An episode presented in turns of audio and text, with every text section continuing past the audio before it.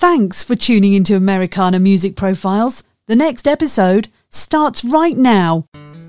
You are tuned in to another edition of Americana Music Profiles, brought to you by Americana Rhythm Music Magazine and AmericanaMusicMagazine.com.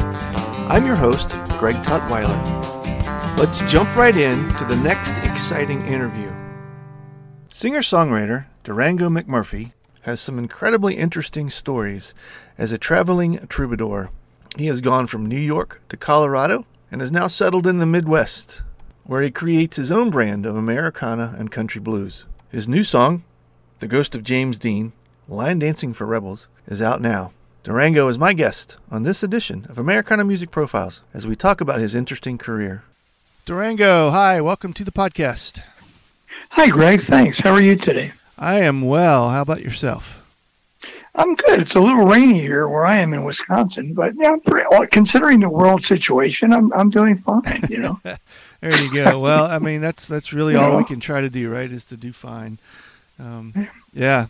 Um, so, uh, tell me a little bit about your background with music. You grew up in New York, is that right? Well, I was born right outside of New York City in Jersey. Um, my dad used to be a musician. He was a trumpet player. Okay. Uh, he played he played around the New York area, and uh, my uncle was Harold Arlen, who wrote "Somewhere Over the Rainbow." Mm. Wow, cool. So I I ha- had like a musical family, but then we moved uh, to Florida. So I traveled up and down the coast with my folks, you know, and I actually stopped and picked cotton a couple times up in South Carolina, and you wow. know, I got and I grew up in in Florida, so I got a, a sense of the southern uh, the southern thing. I went to college at, in Tallahassee, and I spent a lot of time playing in some bands around uh, a lot of soul bands because I was playing trumpet at the time. So I'd play Sam and Dave and okay. you know things like that. All the soul, all the soul, soul music that I really love. I love that stuff.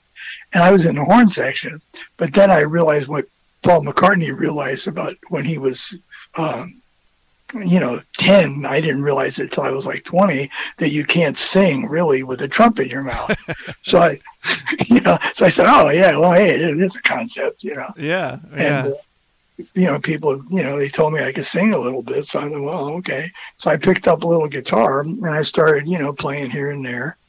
And uh, then I went out to Colorado where I ended up uh, at Naropa Institute, the Kerouac School uh, and hung out with the Beat Poets and all those guys. Yeah. And uh, that was that was that that's that's another podcast right there. The stories about uh, Allen Ginsberg and Gregory Corso and Ferlinghetti and all the Ken Kesey. Uh-huh. Uh, Ken Kesey invited me once out to the farm to uh, play with the, the. He was doing something with the Grateful Dead. Wow! But I got I got sidetracked and I ended up in San Francisco and I never made it out there.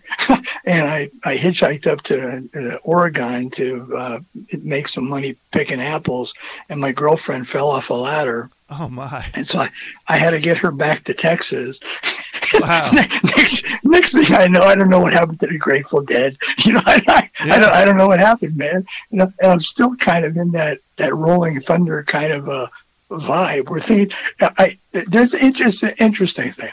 There's a philosopher uh, who influenced Jerry Garcia called Terence McKenna. He was, uh, I think he's passed away now, but he he he always he had this concept of like the, opposite of a black hole. Something he said there, there's something in in nature, a black hole pulls us back, but he postulated that there's this force, you know, it's like Yoda, trust in the force. Mm-hmm. There's this force that kind of pulls us forward. Mm and and I kind of found that really interesting. So I've been always uh, trying to follow that that guidance, that force. Yeah. And because there's so many variables in life and in the universe, you can't you can't do it analytically. You just can't. Yeah. So there's that Yoda like trust the force. So I just keep following it. You yeah. know. Yeah. And uh, then after uh, wandering around like Jack Kerouac for a few years, I ended up back in New York again, and that's another long story. I lived in Brooklyn. I hung out with all the artists. Um, I'm actually in a painting by Red Grooms called the Cedar Tavern, which is hanging in a, a museum in New York somewhere. Wow. And he kept me as uh, he used me and my friend Daniel Berlin, the artist, as models for the painting. Huh. And um, he, but he kept my face as the bartender. So I'm actually the bartender Oh, wow. in this painting hanging at the Metropolitan Museum. So that's sort of in, in, in 25 words or less. That's kind of my musical background. And all this time I've been, you know, playing in different bands. I played in soul bands, I played in rock and roll bands. But as I got a little older, I gravitated more toward uh, the um, uh, folk, and not folk, folk country Americana. Sure. You know, I, I, I, because I am, I view myself an American. I'm an American, Mhm. and like, uh, uh, I, all the all the traditions of, of American music, blues, uh, uh, uh, Cajun, jazz, rock and roll, all all those things, I, I think, are, as an amalgam, make up my idea of what Americana is. Mhm, mhm. Uh, so it, it attracted me as a genre because although like you know like a lot of people well i don't know this genre that genre you don't you can't define it blah blah blah i think if i'm going to put myself into a bag it, it would be americana Yeah. because yeah. i i really i love the country and i love um and i love the music so Well, you it's a nice big umbrella that you can uh, put a lot of things under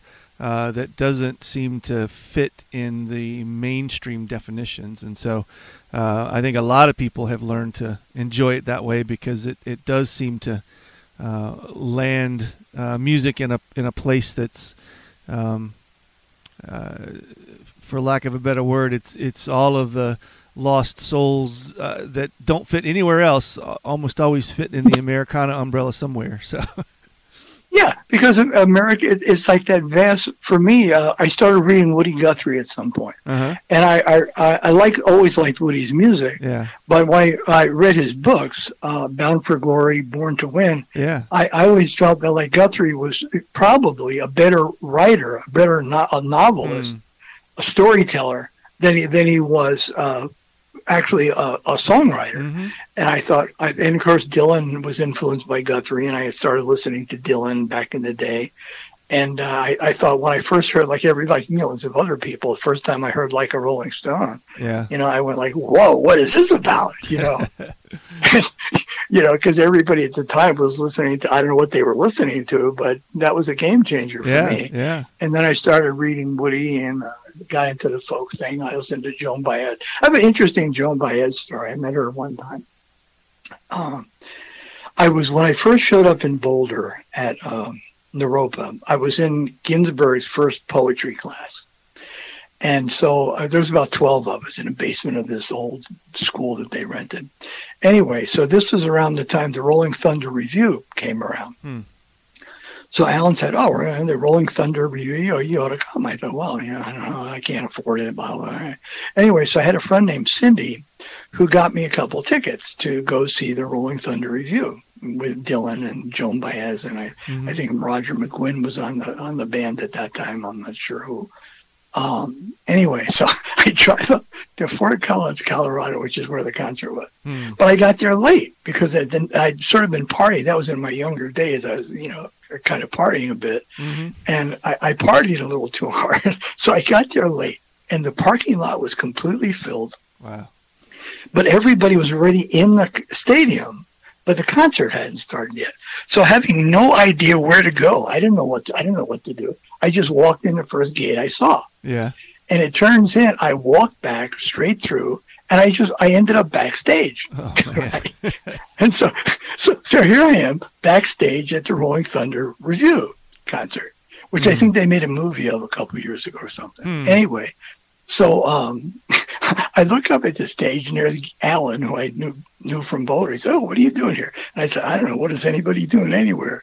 You know. and then I so I wander around. I'm just sitting back there. And I sit I'm, I sit down on a, a case, you know, some kind of drum drum case. You know, the way they put Mhm. drums in a like a suitcase kind of thing Right. Right. and uh, I'm sitting in the suitcase. I, I literally did not know where to go. I didn't know how to get out to the stadium because I was backstage, right? And I, so I'm just sitting there, and all of a sudden this woman comes down, sits down, says, "Oh, uh, yeah, how are you? Yeah, fine, fine, fine. That's a nice day. Yeah, good, uh, good turnout. Well, yeah, blah, blah. and we're talking. I say, well, okay, nice to see you. Fine, okay, bye, bye, bye. You know, and at this point, security notices that there's some, something amiss here. This, Who's mm-hmm. this guy? Mm-hmm. Right. So they were very, they were very nice, but these huge security guys come over and say, "You got to go." Oh yeah, sure. And that's all I was trying to do in the first place, Right, to go out right. to hear the concert. But anyway, so they come out, and as I go out there, I'm sitting, in, I'm, I'm right near the front because I was backstage. So I came to the front of the concert, and and here comes this, here comes this woman out to open the show, and it's Joan Baez. and it turns out that it, this is the woman I was talking to sitting on the drum case. Oh wow. Right. Yeah. So I was sitting, I was talking to Joan, but I didn't even know, I know who she was. you know. Wow. I just thought, oh, that's interesting. That's So I heard Joan Baez. So so musically, but all these things are influences in, in what I, I try to do. I try I just want to make people happy. I want to entertain people. I want them to enjoy the music. Uh, plus, I like I bet I write love songs and things like that, like everybody else does. Mm. But I also want to try to make it meaningful, especially in the uh, current uh, political climate with the war in Ukraine Right. all that going on. And the and the song that I'm uh, released recently, uh, "The Ghost of James Dean," uh, "Line Dancing for Rebels," was inspired by that. We're going to take a quick break from the interview. We'll be right back. Welcome back to the interview. Is this a single um, that's part of an upcoming album or an album that's already out? Or- It's a single part of a an upcoming uh, album in my head. Okay. I have like I have like two songs that were just released on a compilation from Bongo Boy Records uh, called Homestead Volume Six. Okay. and the two songs are Dumpster Paradise and uh, Downtown Rodeo. Okay. And I've got those two and uh, this new one, uh, Ghost of James Dean, that I'm thinking about maybe putting a couple songs that I did previously and maybe do one or two.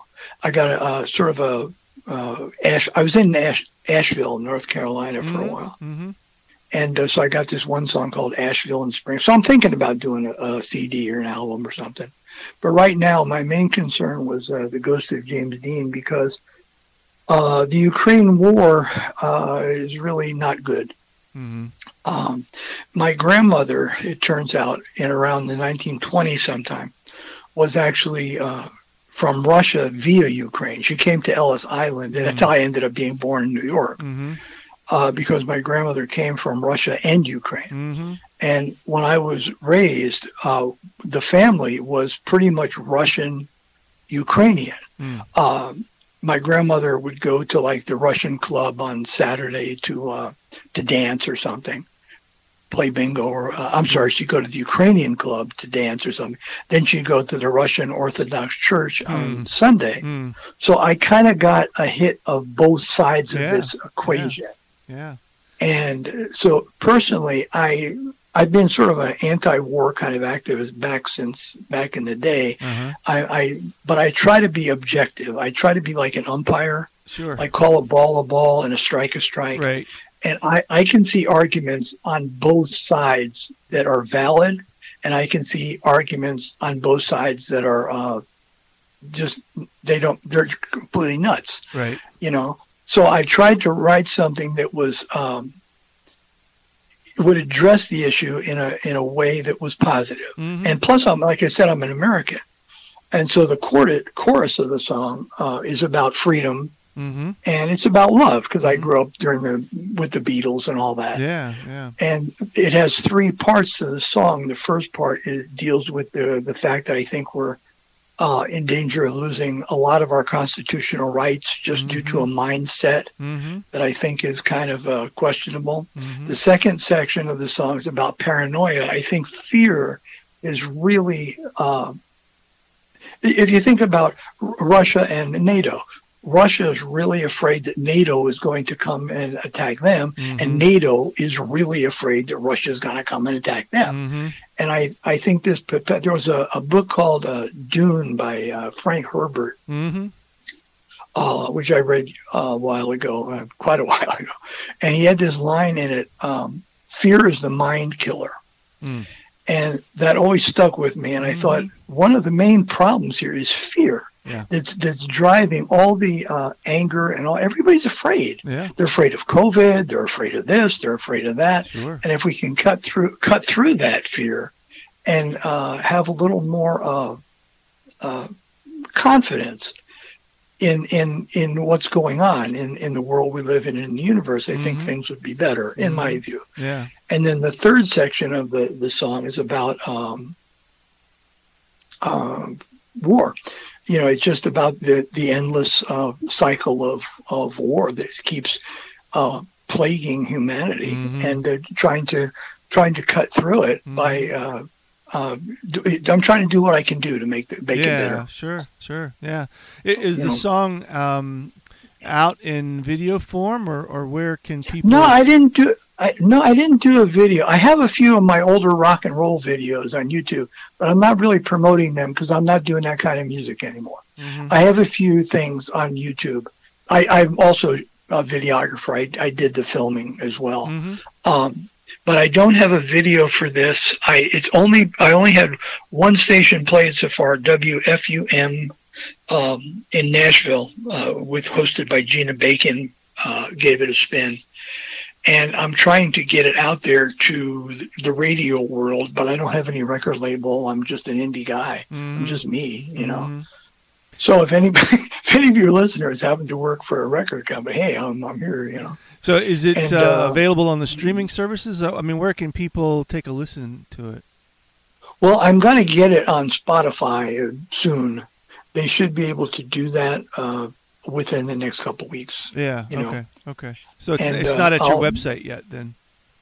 Well, it, no, I didn't even get it on the website because I'm sort of like a one man band here at the moment. I'm doing the website, I'm writing the songs, Yeah, I'm trying yeah. to promote the song, you know. Yeah. But I will get it on the website soon, um, and it should be on Spotify soon, and hopefully, you know, get a little uh, get a little momentum for it. Sure. Yeah. Um, so it was. I think it's a pretty good tune. I mean, I, they, they liked it at WFUM anyway. yeah. Yeah. Um, Are, are you?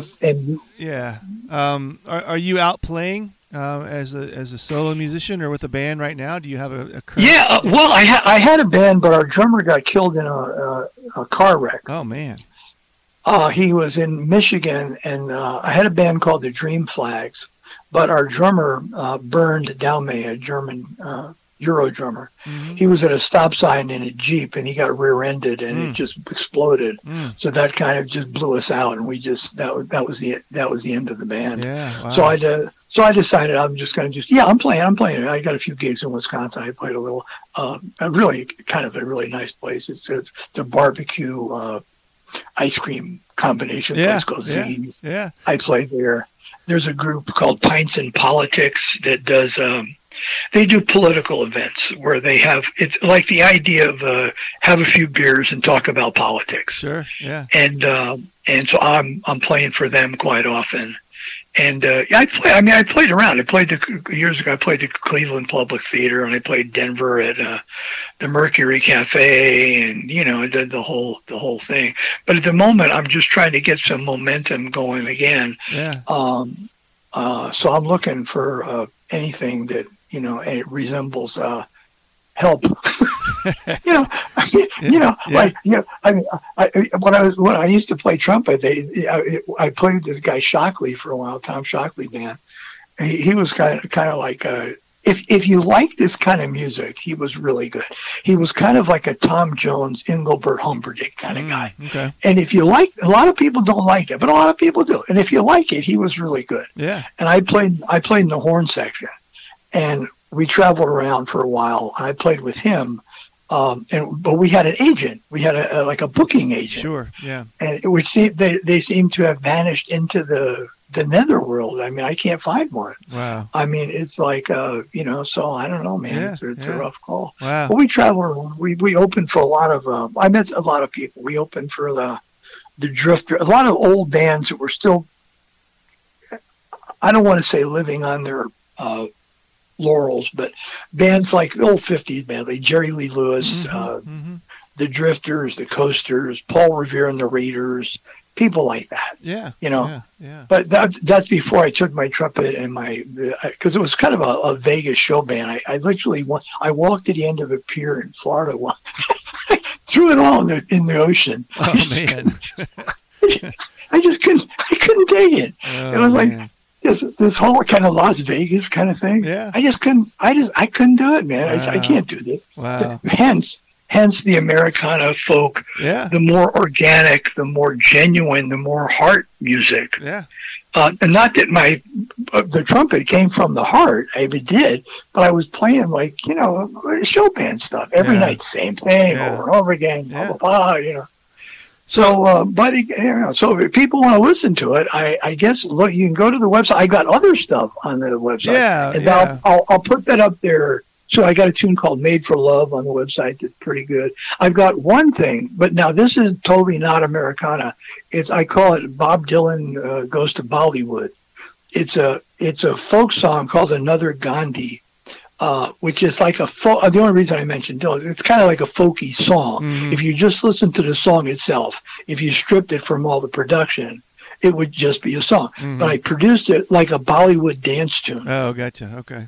and it's called Another Gandhi. And I got quite a bit of play for that in Yeah. Europe, and it's on the website. And the video on the website for Another Gandhi, it's me, it's me singing, it's my song, but it, it's it's a it's a Bollywood kind of a club dance tune Mm. because I was trying to get some. Um, I won an award for it for somebody. There's something called the like Academia or something like that in Hmm. L.A. I got some kind of I don't Hmm. know what I got for it, but anyway, um, it, it I think it's a pretty good tune. Yeah. Uh, I was trying to get some sense of um,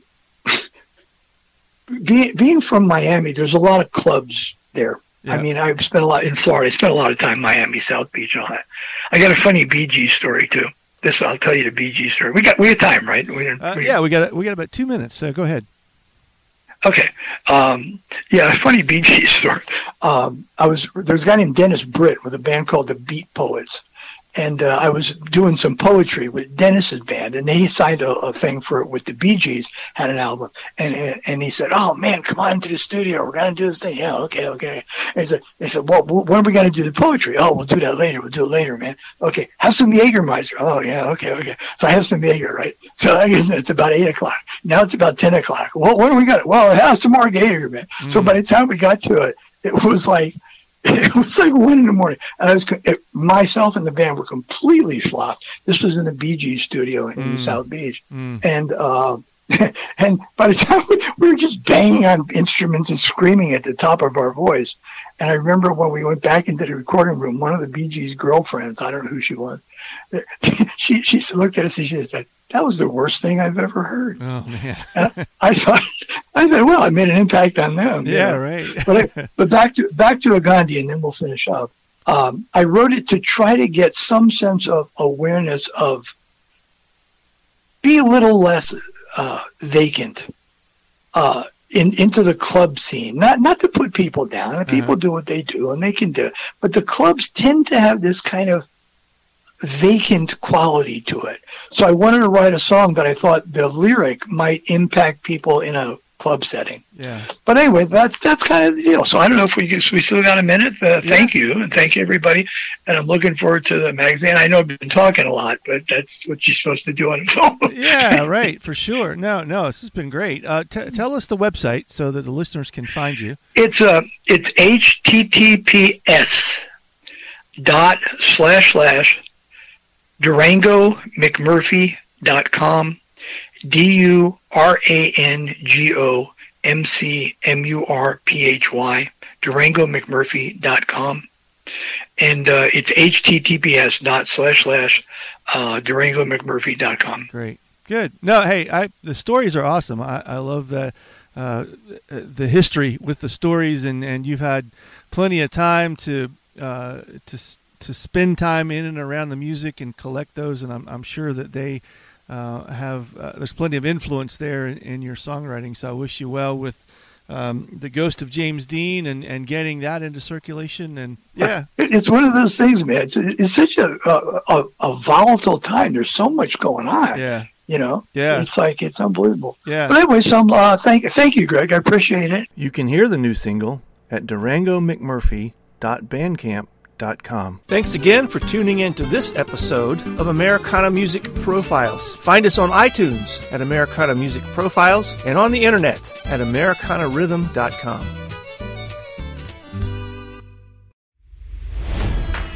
It's NFL draft season, and that means it's time to start thinking about fantasy football.